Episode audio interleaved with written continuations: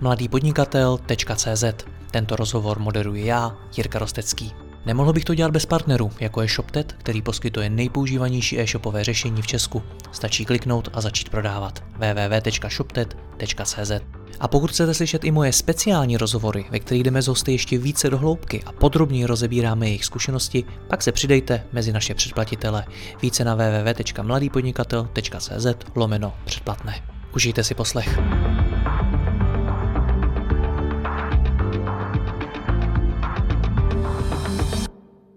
Dobrý den, v dnešním rozhovoru si budeme povídat o financování firem. K němu má specialista na rozvoj a růst firem Jiří Jemelka ze společnosti JPF poměrně konzervativní postoj. Firmy si na sebe podle něj musí vydělat a základem je najít něco jako svatý grál. To mi řekl v rámci přípravy na toto natáčení a vy se dozvíte, jak to myslel a jak ten svatý grál ve vaší firmě najít. Jiří, já vás vítám, dobrý den. Zdravím vás, Jiří, i diváky. Tak proč takhle konzervativní postoj? Jak jste k němu došel?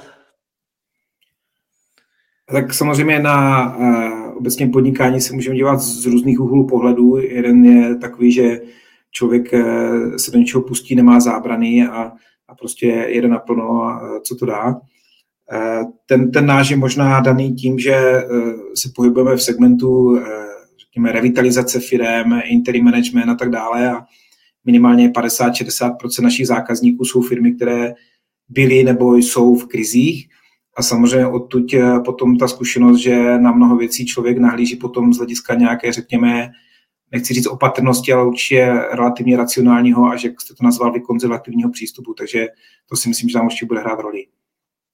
Co si po tou opatrností mám představit? To, že podnikatelé nejsou opatrní? Tak eh, už, už když člověk začíná podnikat, tak jsou samozřejmě různé způsoby, jak to může dělat. Jeden z nich je ten, že si půjde půjčit do banky, když, eh, když nemá za sebou žádnou eh, historii v podnikání, tak eh, velice rychle zjistí, že to tak jednoduché není, byť si půjčí jenom obyčejných 300 tisíc. Potom samozřejmě má variantu tu, že zkusí jako startup narajsovat peníze, což v těch, řekněme, raných fázích toho podnikání je opět velice složitá záležitost.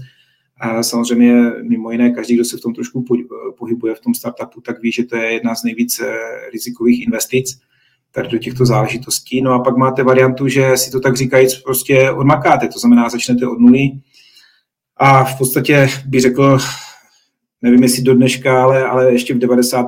letech nebo 2000 a dál, tak eh, spoustu firm bylo zakládáno s tím, že někdo někde něco zkrátka založil a dřív nebo později našel eh, funkční business model, který produkoval finanční tok a díky tomu se potom rozvíjel a díky tomu potom třeba eh, rozběhl to podnikání i do větších eh, eh, částek, ale bylo to vždycky po nějakém eh, postupném gradientu.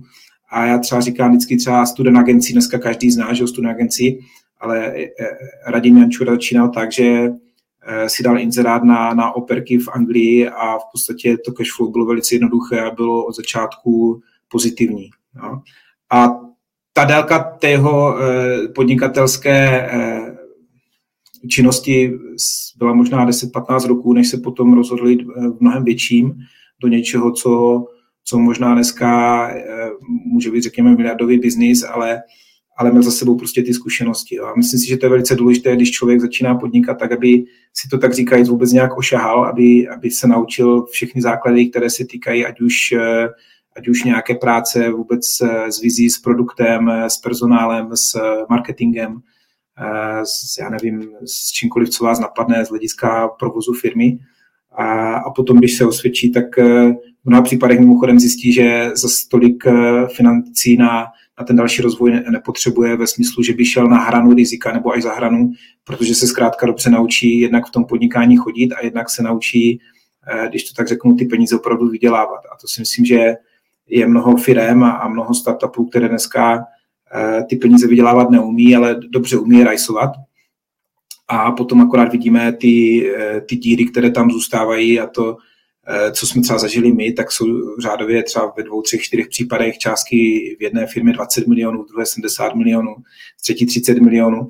A ve všech těch třech případech, co jsme, co jsme s těma klientama řešili, tak velice, velice těžko se k těm penězům ten investor bude dostávat zpátky. Takže já si myslím, že Eh, je to o tom, co mi říkal Disik, eh, nechci říct, že můj mentor, ale, ale známý, který podnikal už, už 10 roků v době, kdy já jsem začínal a on mi říkal, hele, kup si uh, nějaký gastrozařízení na, na kolečkách a jeď do centra města prodávat párky a nauč se takové ty základy, které, si, základy, které se týkají marketingu, které se týkají prodeje, které se týkají jednání s lidma. Až uvidíš, že ti to jde, tak založ něco většího pořádného. Že?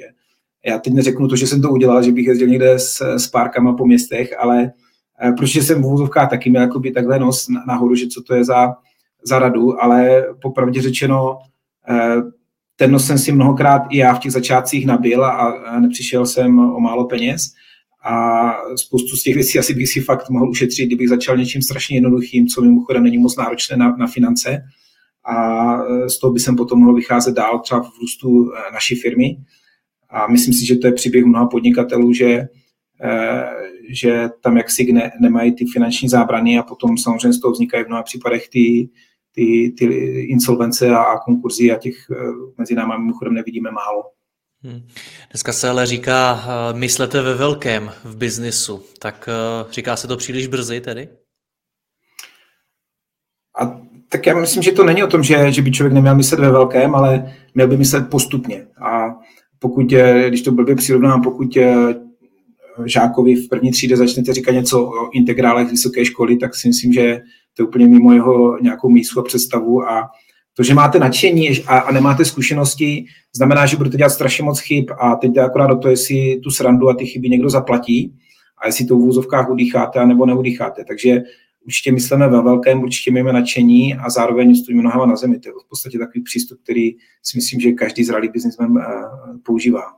To, o čem jste mluvil, mám chápat tak, že dřív firmy nebyly tak zafinancovány externím kapitálem, tak jako jsou dneska?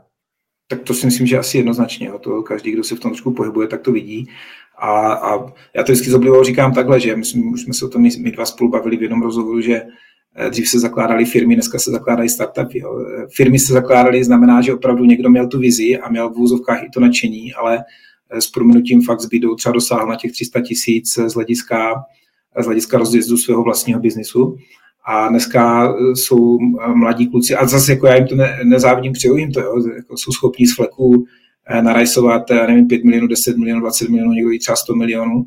A tam zase s lidmi, s kterými se bavím a třeba i provozuju venture kapitálové fondy a tak dále, tak samozřejmě tady ti zkušení investoři, kteří mají v úzovkách dostatek peněz, tak oni na to jdou čistě statisticky, takže oni ví, že když Jedna z deseti firm.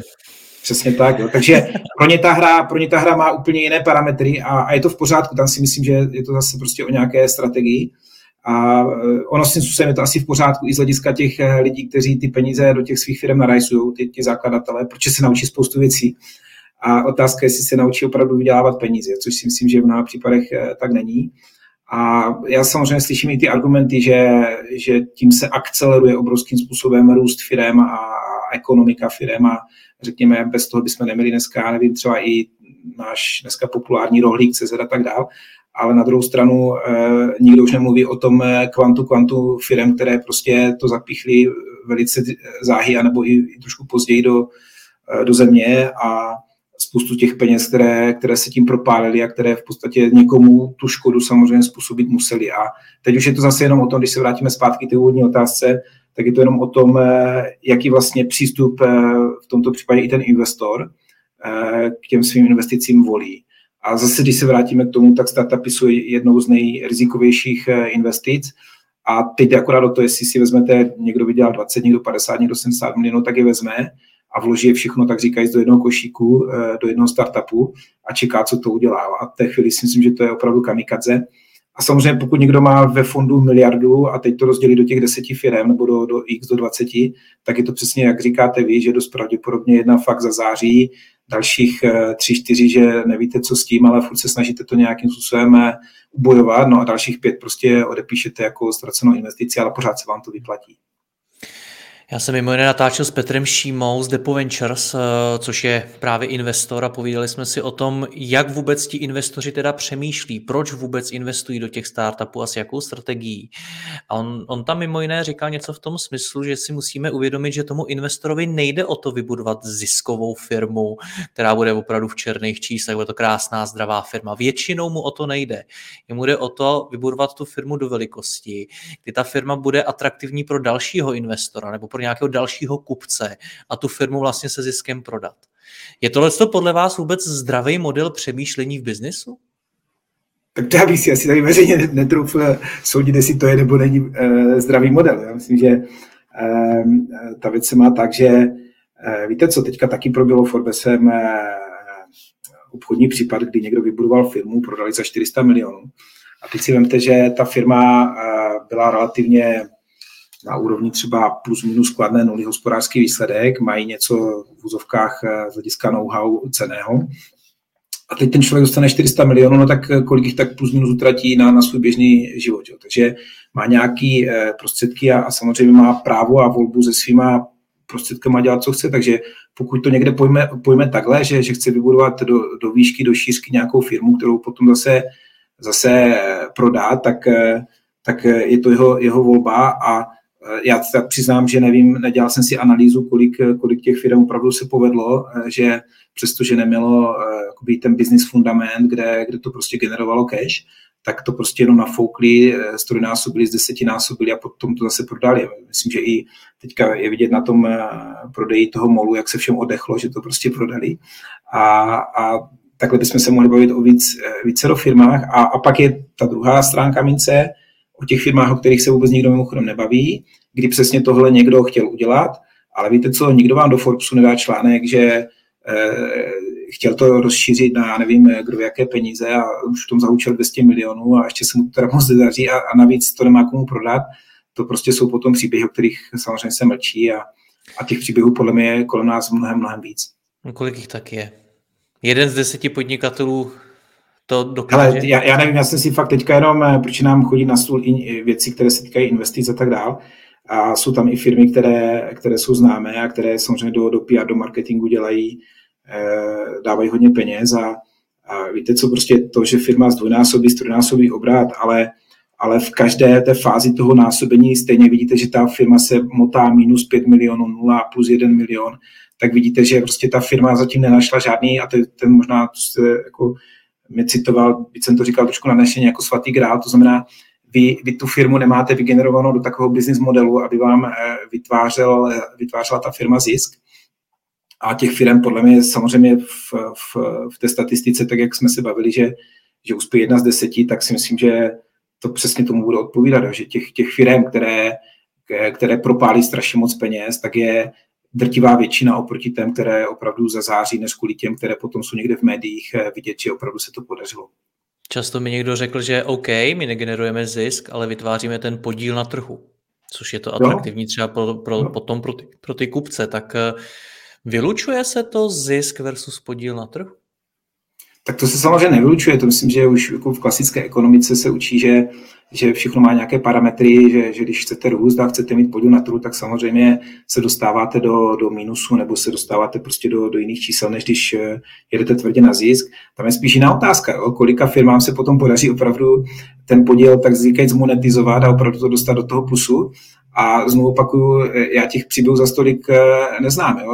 Jasně, pohybujeme se ve firmách, kde, kde jsou právě často různé problémy a proto se na nás obrací a, a my se snažíme z toho nějakým způsobem dostat ale eh, jako tu statistiku upřímně myslím si, že nikdo ani nevede, jo. Jestli, jestli se opravdu podařilo těm, kdo, kdo byli tvrdě na nule nebo jeli na krev, eh, vybudovali si podíl na trhu, tak eh, jsou v podstatě dva příběhy. Že buď se to podaří opravdu naleštit, jak jste sám řekl, dá se tam tomu pentla a prodá se to, anebo potom někdo horkou jehlou začne do té firmy v vozovkách hrabat a, a řešit to, jak teda ty náklady skrouhnout, notabene při té velikosti tak, aby prostě začala generovat uh, zisky. A firma, která má, jenom třeba příklad, jsem se teďka díval, firma z dvojnásobila z 365 milionů na 750, uh, eh, ten rok předtím měla minus 5 milionů, ten, ten, ten rok, kdy má 750 milionů, dělá plus milion zisk tak mě by strašně zajímalo, jak, jak potom fakt někdo to dokáže dostat do řádově třeba 30, 50, 60, 100 milionového zisku ročního, aby se to potom vrátilo. To jak byste to dělali, Jiří, vy? Konec konců i tohle no. je součást vaší práce, že přijdete do firmy, která na tom není úplně dobře a snažíte se teda nějakým způsobem jí dostat do černých čísel, tak co byste dělal tak obecně? Tak v prvé řadě, protože i v tom našem oboru si člověk dělá těma zakázkama jméno, nebo si ho napak kazí. Jo. Takže v prvé řadě bych se vůbec podíval na to, jestli do toho chceme jít, jestli ta reálná šance, já vždycky říkám jako ekonom mimo jiné, že jdu do věcí, kde je 80% a víc pravděpodobnost, že ty věci dopadnou. Takže napřed bychom se na to takhle podívali a samozřejmě, tak jak už jsme se bavili, myslím, v tom minulém rozhovoru, tak eh, pro nás je to prostě všechno eh, věc, která se odvíjí od čísel. To znamená, podívali bychom se, kde, kde jsou ty náklady, co, co ty náklady tvoří, kde se, dá, kde se dá nějakým způsobem ušetřit. A když se budeme tady třeba o této konkrétní firmě, tak já vím, že do toho dává zhruba 50, 70, možná i 100 milionů eh, do marketingu jako nákladově. A je otázka, jestli, kde, kde tam chcete krouhat. Jo? Krouhnete to o 30 milionů nebo 30% a najednou vám spadnou tržby že o 30 Když krouhnete to na lidech, tak, eh, tak zjistíte, že s polovičným personálem to prostě nemáte šanci zvládnout. Krouhnete to na nákladech, kde to dneska chcete na, na nákladech ve smyslu nákup zboží materiálu krouhat, protože ty ceny jdou naopak nahoru. Takže Vy taky ceny zvednout nemůžete pravděpodobně? Jo, Eh, ono mimochodem nic jiného nezbyde, než ty ceny zvedat. Jo. To si myslím, že každý, kdo, každý, kdo chce, eh, kdo chce mimochodem tu firmu překlápět z červených čísel do kladných, tak eh, to dělá samozřejmě jednak nějakou optimalizaci nákladů, ale i z těch našich tří, třístovek firm, které jsme dělali, tak moc dobře víme, že tam, kde to opravdu byly krizové projekty, tak jsme se nikdy k prosperitě neprousporili. To znamená, že jsme nedělali to, že bychom někde krouhali, krouhali, a jsme zjistili, že jsme v plusu 50 milionů. Většinou to bylo tak, že jsme dobře nějakým způsobem optimalizovali ty náklady, ano, to asi můžeme říct, ale zároveň jsme se naprosto tvrdým způsobem soustředili na prodej na obchod. Jo. Jeho součástí mimochodem je i to, že se opravdu třeba zdraží, což vám ale samozřejmě sníží zase eh, tržby v mnoha případech, ale pokud to děláte od toho bodu té nula, kdy jste to převzal, dál, když to děláte opravdu v souvislosti s těma číslama tak, aby to generovalo eh, marži a zisk, tak eh, se minimálně děje to, že, ne, že už nekrvácíte jako firma, že to překlopíte opravdu do toho zisku a pak akorát řešíte dlouhodobě, co, co teda dělat s tím dluhem, který jste někdy v průběhu 5, 10, 15 let nabrali po cestě. Takže pokud vám dobře rozumím, tak uh firma, která uh, hraje tuhle tu hru, to znamená hodně se do ní investuje, ona se pohybuje plus minus na nule nebo je dokonce ve ztrátě dlouhodobě, tak eh, proto, abyste ji přetočili do černých čísel, tak stejně potřebuje další investice? Protože jste sám říkal, že šetřením se k eh, zisku nedostaneme. Tak přemýšlím nad tím, určitě principiálně se musím bavit o tom, že když někdo ať už koupí za levno, nebo neskuli skoro přebere za korunu nějakou ztrátovou firmu, tak musí být připraven eh, samozřejmě na to, že, že má nějaké další finanční možnosti, jak tu firmu podpořit v, v té revitalizační části. A v tomto smyslu určitě s váma souhlasím, že musí být připraven eh, ten, ten investor nebo ten, eh, ten majitel na to, že, že do té firmy musí dát další peníze. Jo. Na druhou stranu, když je to zadání takové, že prostě žádné další peníze nejsou, tak se prostě hraje va bank a, a zase jsme u toho. Já prostě nerád hraju va bank, protože va bank je 50 na 50 a to jsou prostě špatné, špatné eh, hry, které, které hrajete. Jo. Když jsem to i říkal, jako, že člověk by si měl dobře vybírat hry, které hraje. Proto znovu opakuju, pokud máte od začátku, která, eh, bavíme se o firmě, která má třeba 50, 15, 30 milionů obrat, a pokud máte od začátku plus minus eh, v tom provozu a v tom základu té firmy nastaveno to, že ta firma generuje byť, já nevím, třeba jenom 500 tisíc, ano, tak samozřejmě, když to z desetinásobíte, tak dost pravděpodobně uděláte nejenom 500 tisíc krát 10, ale popři tom rozsahu a těch nákladech, které můžete potom eh, rozpustit, protože že jo, eh, zase ekonomicky je v úspory z, z rozsahu, tak samozřejmě můžete vygenerovat eh, dokonce i mnohem zajímavější zisk. Ale pokud ta firma od začátku v podstatě od prvního dne jenom, jenom krvácela, jenom byla ve ztrátě, tak to fakt chce neskutečně geniální majstrství, aby to fakt někdo překlopil do toho plusu. A znovu si, si jako říkám, eh, kolik takových firm skutečně je, že se to podařilo, protože z naší zkušenosti, co vidíme ty firmy, tak spíše eh, většina těch, kterým se to prostě nedaří. No. Pak se na nás obracejí, některým jsme schopni pomoct, některým ne, do některých ani radši nejdeme, protože bychom pak byli za, za ty, kteří se podepisovali pod firmama, které, kterým se prostě nepodařilo překlopit do plusu a to my zase nechceme si dělat špatné jméno, takže potom se na nás někdo třeba i dívá škaredě, že prostě do toho nejdeme, ale jako my nemáme kouzelnou hůlku, aby jsme dokázali všechno, co, co prostě nefunguje, tak okamžitě, když mávneme, tak do půl roku to překlopíme do, do dokladných čísel.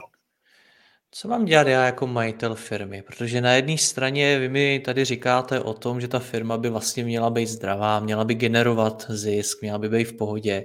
Na druhé straně já čtu ty příběhy těch oslavovaných firm, který vlastně v životě nevydělali ani korunu, investují se do nich obrovské peníze a ti zakladatelé za docela draho prodávají.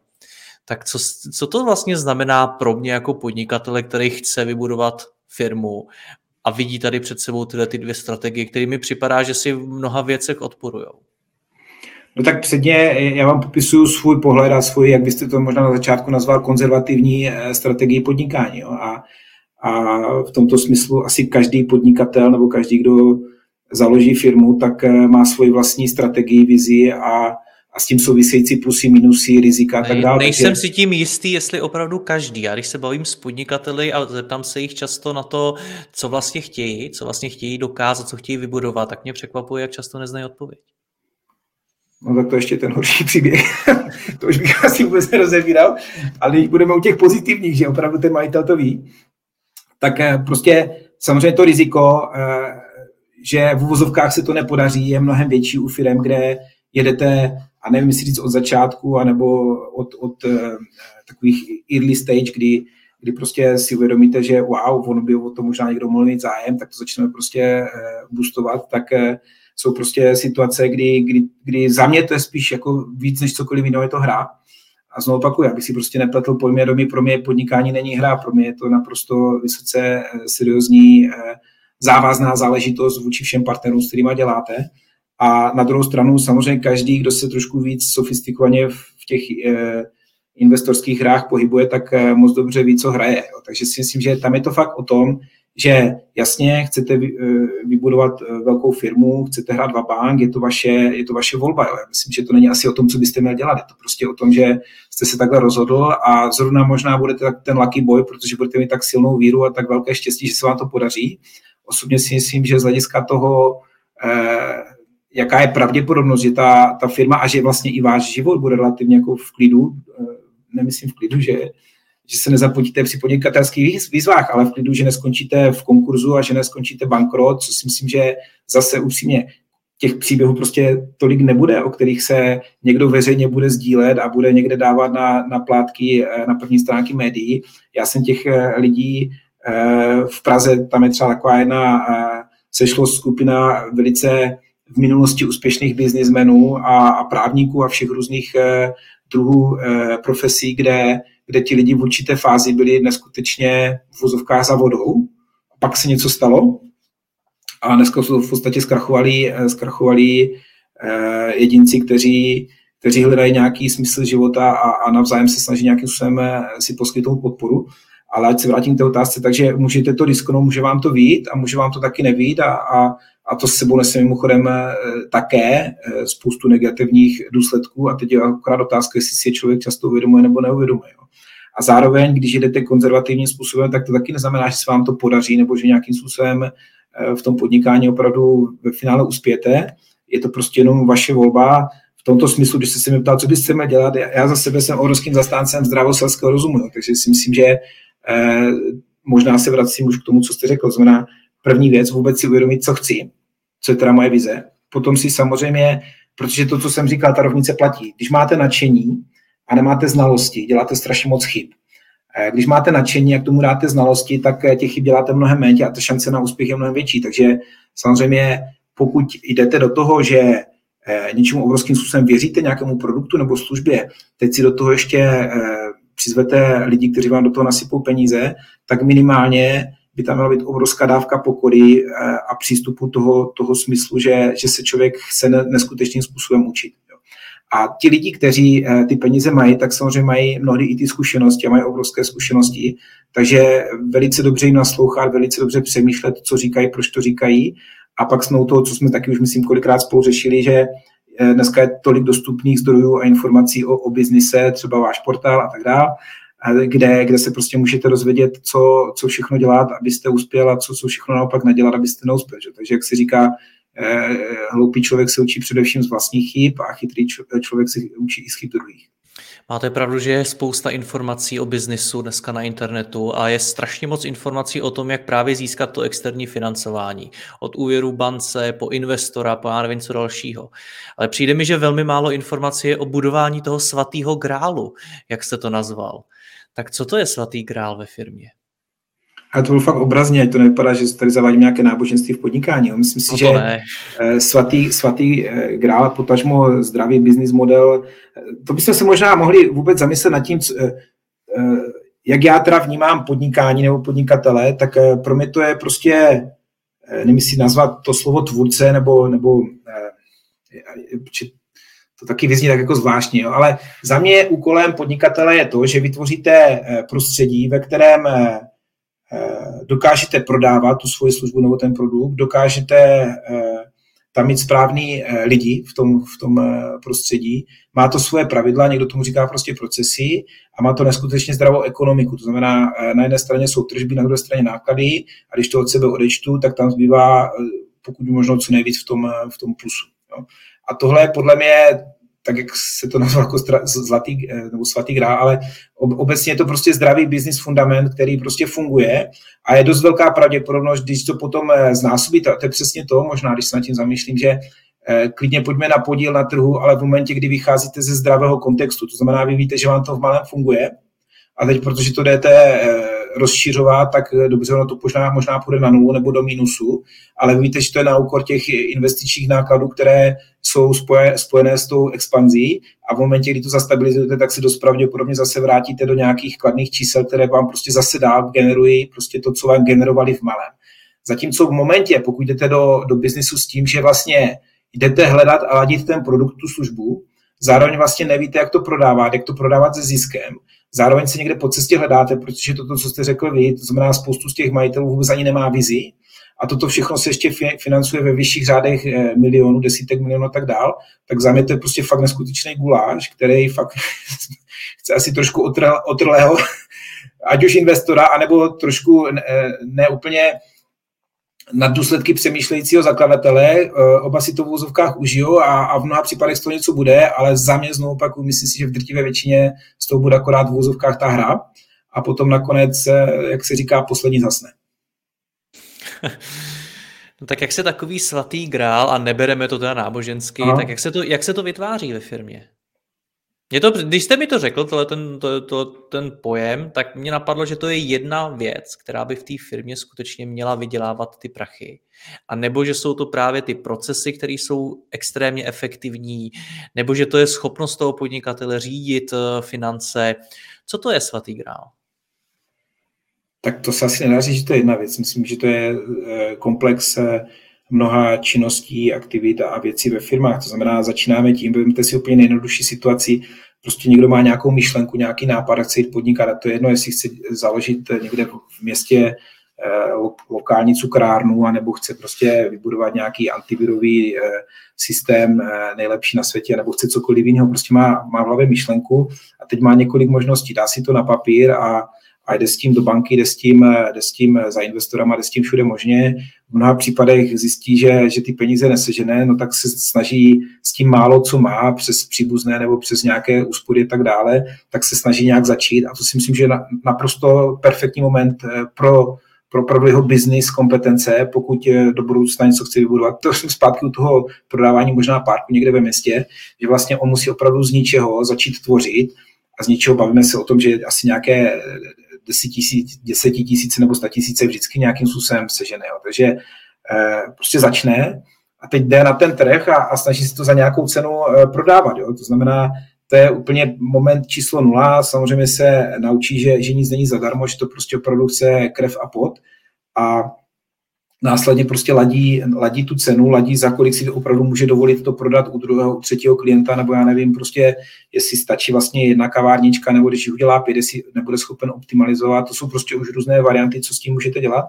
A začnete vnímat to e, pro někoho naprosto obyčejně nazvané know-how té firmy, kde vy víte, jak to provozujete ve smyslu, že to umíte především prodat, to je úplný základ, že umíte tu službu prodat, že to umíte, nebo ten produkt, že to umíte prodat eh, v zisku eh, byť malém, ale kolik můžete mít zakázek nebo klientů, kde máte malý zisk. Já vždycky říkám nekonečně mnoho. Čím víc mimochodem, tím líp, protože když uděláte 100 korunů a máte tam 10 tisíc eh, zákazníků, no tak jsme úplně někde jinde. Než když máte u každé zakázky, u každého klienta, u, u každé jedné prodané jednotky čehokoliv, máte ztrátu 5 korun.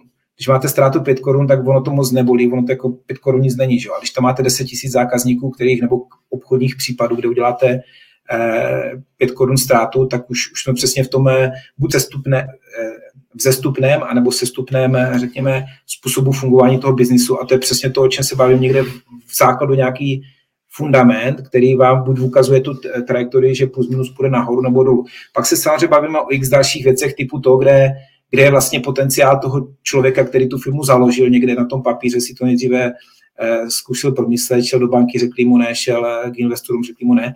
On si to začal vydupávat sám a najednou zjistíte, že jsou lidi, kteří ta firma dosáhne určité velikosti a oni prostě už tápou. Nejsou schopni sami do toho nic vnést. Jo. A pak jsou lidi, kteří jsou schopni s tou firmou růst a přesně to, co jsme se bavili, jsou schopni se sami eh, vzdělávat, u, učit, co vlastně obnáší to, když máte firmu, která má pět lidí, která má 50 lidí, která má 500 lidí, jsou lidé eh, a zakladatelé firm, kteří to zvládnou, jsou lidé, kteří to prostě ne, absolutně ne, nejsou schopni zvládnout. Jo. A tím bych se vrátil možná zase zpátky třeba, aniž bych chtěl, že to téma nemělo být o venture kapitálových fondech, jo, ale eh, bavím se s mnoha, s mnoha tady těch těmato lidma, oni říkají, a my máme potom základní problém, že ten zakladatel opravdu měl perfektní myšlenku, ale potom není schopen tu firmu manažovat. My do toho ty peníze nasypeme, eh, snažíme se nějakým způsobem s tím majitelem samozřejmě vycházet a tak dál, s tím zakladatelem, Eh, a pak opravdu zjistíme, že ona to manažersky nemá. No a teďka baboráť, protože když za ním půjdete a řeknete mu, hele, prosím tě, Františku, teď nám tady trošku jako stranou a my tady dáme nějakého manažera, který je schopen opravdu to vést eh, zdravou pevnou rukou, tak eh, se vám může dost pravděpodobně ten zakladatel bloknout, ohrozíte svoji investici a zároveň on jako vizionář nebo jako, jako ten, kdo, kdo má Eh, do toho produktu, do té služby eh, vložené své vlastní srdce nebo svoji vlastní osobnost, tak je pořád to pro tu firmu obrovským způsobem cený. A vy teďka máte volbu. Eh, pojedete přes manažersky nekompetentně řízenou firmu, anebo pojedete přes spolehání se na to, že tady máte charismatického zakladatele, který prostě vnáší to, to, to nadšení, nebo jak to říct, ale znovu opakuju, to nadšení bez, bez těch znalostí přináší strašně moc chyb a a v tomto smyslu se vrátíme zase na ten začátek, že je strašně důležité se naučit především eh, dobře, zdravě, ziskově tu firmu, pro, znovu opakuju z mého pohledu, eh, dobře, zdravě, ziskově tu firmu provozovat a pak to pojďme klidně násobit. A když se podíváte na mnoho firm, které dneska mají, řekněme, třeba 200, 300, 500 milionů obrat, tak jsou to firmy, které zrály prvních 10 roků, což o tom jsou i studie, že ty firmy prostě přesně toto, co já teďka popisuju, tak eh, prošli, že, že se učili, hledali, jak prodávat, jaké lidi do firmy tahat, jakým způsobem ty lidi vést, jakým způsobem pracovat s ekonomikou.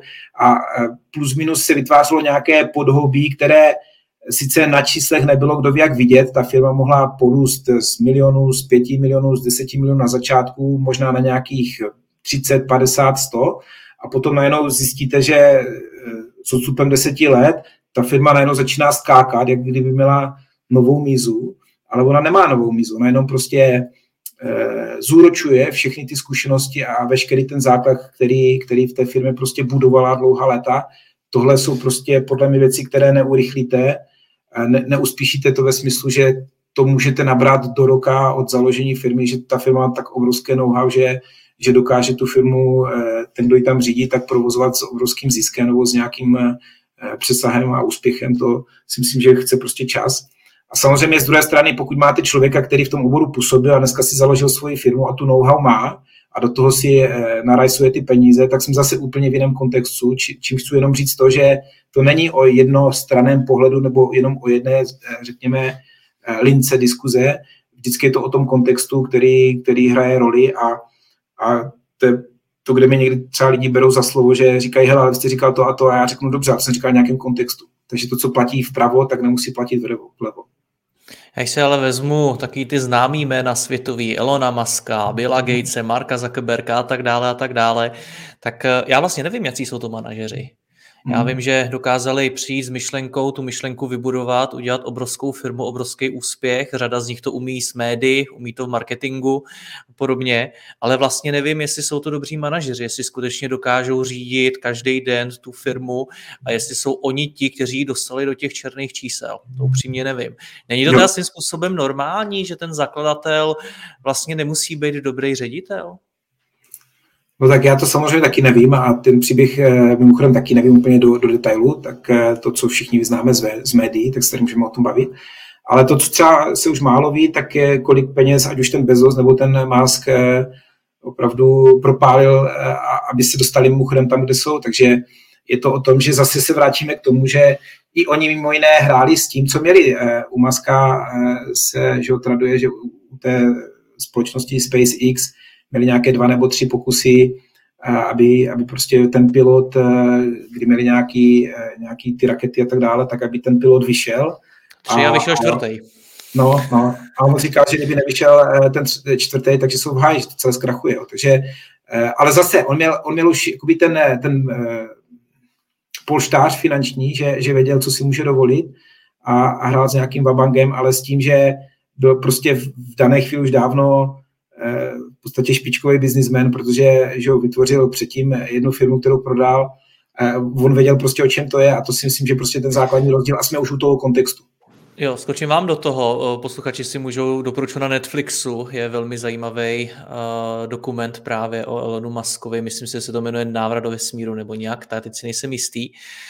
No a co je tam zajímavý, tak to, že on se vlastně dokázal obklopit lidma, kteří dokázali ty rakety dělat, kteří byli možná dostatečně vel, velcí blázni na to, aby, dělali, aby se pokusili zrealizovat myšlenky, které bláznivě vypadaly, ale současně měli to know-how, tu erudici, aby to vůbec dokázali. Je tohle ten svatý grál? Ty lidi? Znovu opakuju, myslím, že to není jedna věc, jo?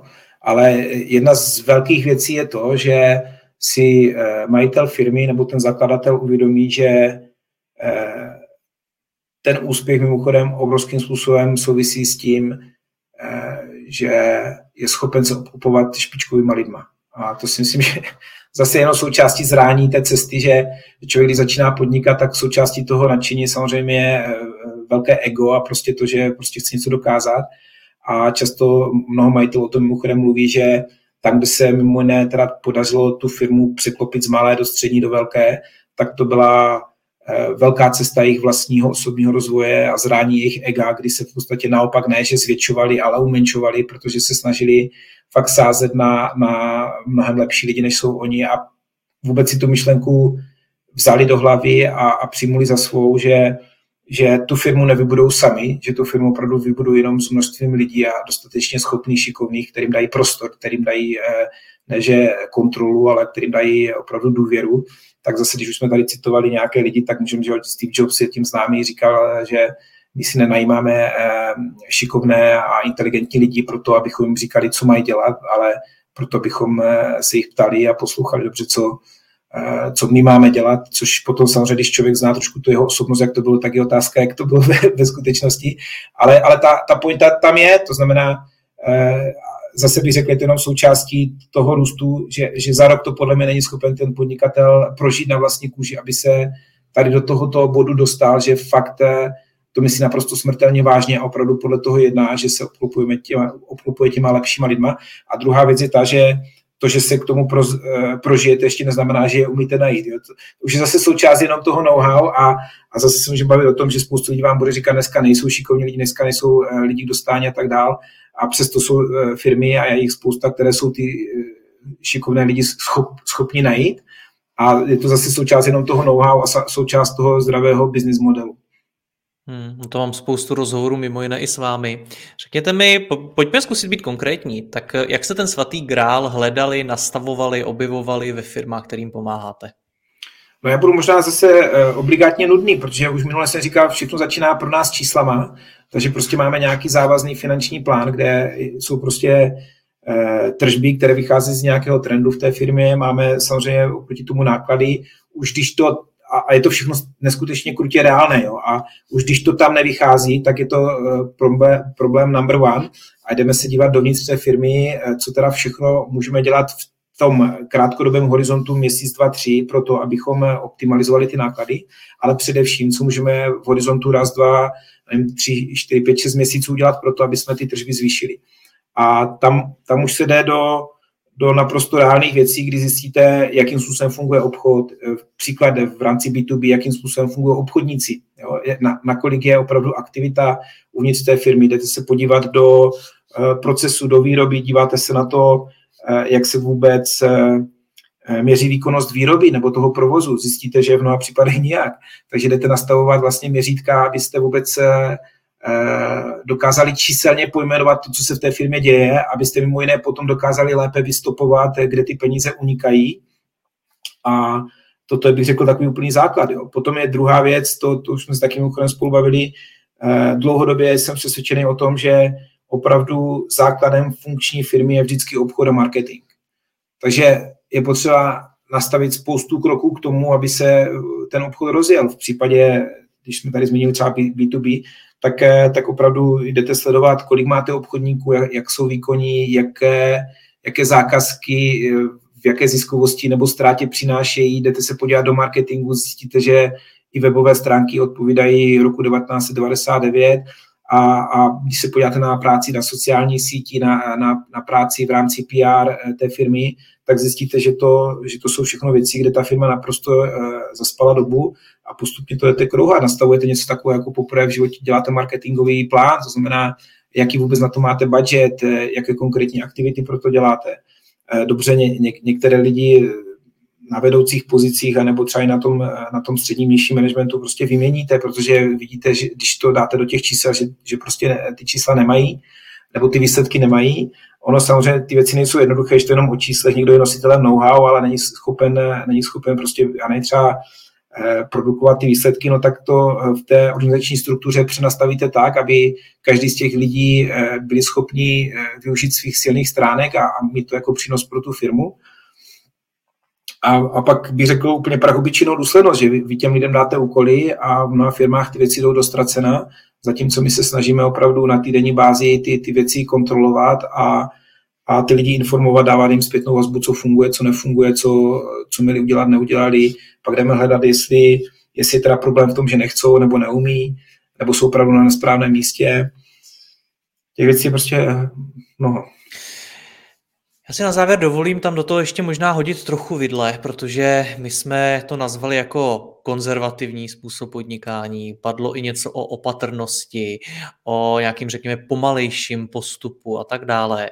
Lze to v dnešní době vůbec, kdy mi spousta podnikatelů vypráví o rychle rostoucí konkurenci, která do toho ty prachy sype, kdy mi vypráví o zahraniční konkurenci, o zrychlování technologií, prostě o velmi rychlé společnosti a tak dále a tak dále. Lze být dneska konzervativní? A tak mě to přijde trošku sranovní, že já bych to ani nenazval, že to je hození eh, vidlí, jo, protože to, že někam nasypete 10, 50, 100 milionů a ono to nefunguje, tak to neznamená, že to děláte rychle. Jo. To si myslím, že je úplně, úplně něco jiného, než o čem se bavíme. Takže pokud to děláte dobře a zrychlujete, tak OK. Pokud to děláte špatně a zrychlujete, tak to jenom eh, znamená, že, že před sebou valíte větší a větší průšvih.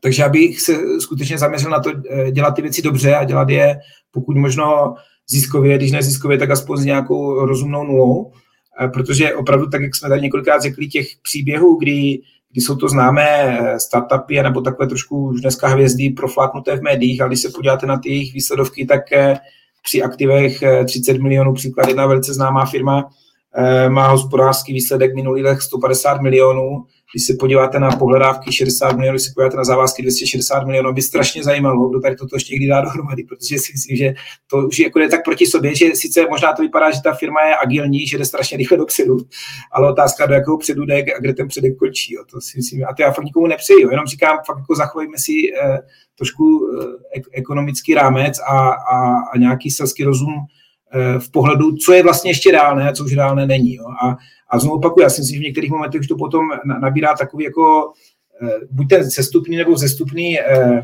charakter, že vy vlastně jenom valíte tu kouli před sebou a vy už to vystoupit nemůžete. Já jsem ty, ty jednání zažil. Jo. Já vím, co to je, když tam máte investora, který sedí u stolu, je to s pronutím všechno v prdeli a on ví, že těch 70 milionů už pravděpodobně nikdy neuvidí. Teď to zastavte. Zastavte to a řekněte, už končíme, Protože pořád se tam jeví varianta, že když do toho dáme ještě 2 miliony, nějakým způsobem to ještě nechám při, při životě, tak možná to za rok prodáme, nebo možná to za měsíc ještě přinese nějakou zakázku. Takže to taková, vidíte to obrazně, ale to taková situace toho, té uvařené žaby, že vlastně já za sebe, protože tam nemá ty emoce a ty peníze, tak říkám jako konec, opravdu poslední zasíná. Jo. Ale těžko být v téhle situaci, kdy, kdy on řekne, kdy opravdu končíme, tak on už ví, že definitivně ty peníze ztratil. Takhle má aspoň naději, že nějaké ještě možná, možná někdy bude mít. A my jsme třeba dělali i takové psí kusy, že jsme řekli klientovi, eh, hele, tak eh, úplně nevíme, jak to celé takhle eh, zvrátit tu ekonomiku, ale víme, že jsme schopni třeba do půl roku to dostat do kladné nuly. Říká, prosím vás, dejte mi to aspoň do té kladné nuly, ať nekrvácím dál, a mimo jiné, on si tím kupuje naději, že? nebo nějakou, nějakou vizi toho, že někde časem dostane i ty desítky milionů zpátky, protože místo, aby dál ztrácel třeba, já nevím, 200 tisíc nebo 2 miliony měsíčně, tak nejenom vidí, že eh, dostává se na nulu, dostává se do plus 100 tisíc, plus 500 tisíc, ale vtipné je to, že to je úplně s jiným produktem, než, než kterým vlastně on, on šel do toho startupu. A proč jsme viděli, že tam je infrastruktura, jsou tam eh, obchodníci, je tam prostě možnost, tak jsme přinesli úplně jiné řešení což samozřejmě v první chvíli si eh, eh, klepal na čelo, ale v druhé chvíli na tím začal přemýšlet racionálně a, a my jsme viděli, že jsme schopni některé věci eh, prodávat a servisovat. On věděl, že se velice rychle dostane na nulu a pak se můžeme bavit dál. No. Takže tak, takové jsou nějaké, ty, někdy takové ty příběhy, co, co zažíváme. Jiří, já vám děkuji za rozhovor. Na závěr mi řekněte, co si z toho mám odnést. Jaký ponaučení nebo dokonce úkol si z toho mám jako podnikatel odnést? Ne, já si myslím, že jako určitě pojďme každý svoji cestou, to znamená i vy jako podnikatel, dokoliv do nás poslouchá, ať jde, ať jde svoji cestou jako podnikatel a e, spíš ať, ať se zamýšlí nad tím, co tady zaznělo a neříkám, že si z toho něco musí odnést. Jo? To je, pokud někdo je přesvědčený o své cestě, tak já říkám, neposlouchejte žádné odborníky, neposlouchejte nikoho vpravo, zlevo, vlevo, opravdu si běžte svojí cestou. Ale pak jsou lidi, kteří, když e, nad těma věcma začnou možná i třeba po rozhovoru tady, co jsme e, spolu měli přemýšlet, tak ve svědomí ví, Jo, to je podle mě to zásadní, že vy víte, jestli s pronutím jste skutečně tak, jak jsem tady nazval v té prdeli, anebo jestli to je tak, že, že jdete relativně pro, po dobré cesty a tady toto všechno, co tady za, za poslední 30 hodinu zaznělo, jsou eh, bláboli, no tak to prostě vypněte a zahoďte za, za hlavu. A pokud eh, budete vnímat, že, že tam prostě nějaký eh, racionální základ je, tak zkuste si z toho něco vzít, případně se nám ozvěte, nebo já nevím, jak, jak to nazvat, ale, ale určitě eh, dějte těch příkladů, kdy, kdy lidi podnikali a fakt to brali selskou matematikou, tak těch, těch je pořád daleko víc než všech eh, dnes moderních přístupů, jak, jak ty firmy financovat, jak, jak je rychle rozvíjet. A musím říct, že i samozřejmě v našem oboru uh, rychle roste konkurence. V si 20 jsme měli, já nevím, když jste dále interim management, vám vyjelo, já nevím, když 500 eh, odkazů v Google, dneska vám vyjede 20-30 tisíc. Dřív jste měli na LinkedInu, a nevím, 300, 500 eh, interim manažerů, dneska jich tam máte 3,5 tisíce, jenom za poslední půl rok jich přibylo dalších 200. Takže opravdu v tomto smyslu ano, e, souhlasím s tím, co tady zaznělo, všechno jde rychle dopředu, ale mělo by to jít eh, rychle dopředu tak nějak jakoby ve zdravém rámci, aby to mělo i potenciál do budoucna přinášet ten zisk a pokud to fakt někdo bere proto, aby si zahrál a, bere to jako kredit, když prostě prohraje nějaké peníze, prohraje, tak znovu opakuju, může si to možná dovolit někdo, kdo prodal firmu za 400 milionů, otázka je, jestli si to může dovolit Eh, by řekl běžný smrtelník. Ještě jednou děkuji za rozhovor, ať se vám daří na schanou. Moc díky Jiří, eh, i vám, i posluchačům, přeji, se vám daří. Mějte se. Na schanou. Děkuji vám za poslech tohoto rozhovoru a zvu vás i mezi naše předplatitele. Tvořím pro ně speciální rozhovory se zkušenými podnikateli, manažery, freelancery a dalšími profíky ze světa biznesu. V tématech jdeme ještě hlouběji a připravujeme pro vás konkrétní praktické zkušenosti z podnikání. Snadno tak objevíte cené zkratky a informace, které vám pomohou ve vašem biznesu. Více zjistíte na www.mladýpodnikatel.cz lomeno předplatné. Děkuji vám a zase někdy naslyšenou. Jirka Rostecký.